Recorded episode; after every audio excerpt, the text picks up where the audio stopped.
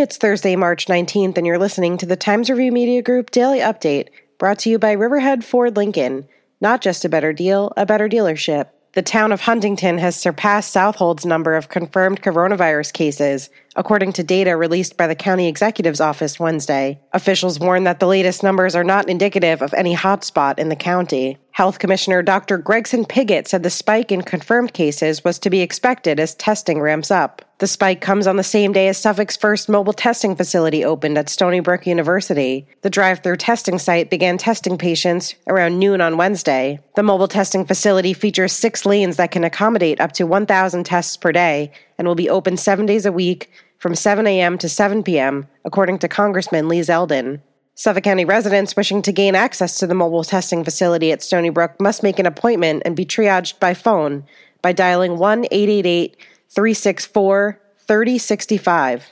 Residents may also sign up to receive the latest alerts by texting COVID Suffolk, that's one word, to 67283 on the heels of an executive order from Governor Andrew Cuomo forcing gyms and movie theaters to close and requiring restaurants to only serve takeout orders during the COVID 19 pandemic, Riverhead Councilwoman Jodi Giglio is seeking an executive order from Town Supervisor Yvette Aguiar in order to allow them to temporarily waive sign permits and fees for local restaurants advertising takeout availability and hours. Current town regulations prohibit temporary signs unless it's for a grand opening, and town code also prohibits banners. Ms. Giglio suggested that the requirement be waived to help businesses stay afloat during what she referred to as a temporary recession. The town board doesn't have any meetings scheduled this week because of the coronavirus, and town hall is currently closed to the public. New York State has taken steps to increase access to mental health care, even as officials continue to urge the public to practice social distancing. Officials from the State Office of Mental Health announced last Friday that they would streamline the approval process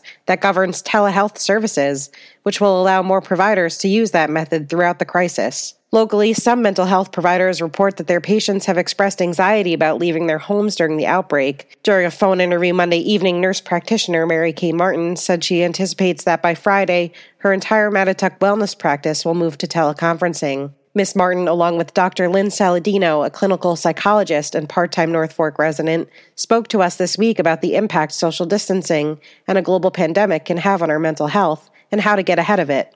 Their recommendations included making sure to take breaks from television and social media, getting outside for fresh air, focusing on the present moment, and practicing breathing. You can read the full story on wellness up today on the Suffolk Times and Riverhead News Review. It will be rainy today with a high near 48 degrees, according to the National Weather Service. Clouds will stick around tonight, and the temperatures will remain mild in the mid 40s. I'm Tara Smith, and that's our update for Thursday. Check back for more news throughout the day. Once again, today's report was brought to you by Riverhead Ford Lincoln. Not just a better deal, a better dealership.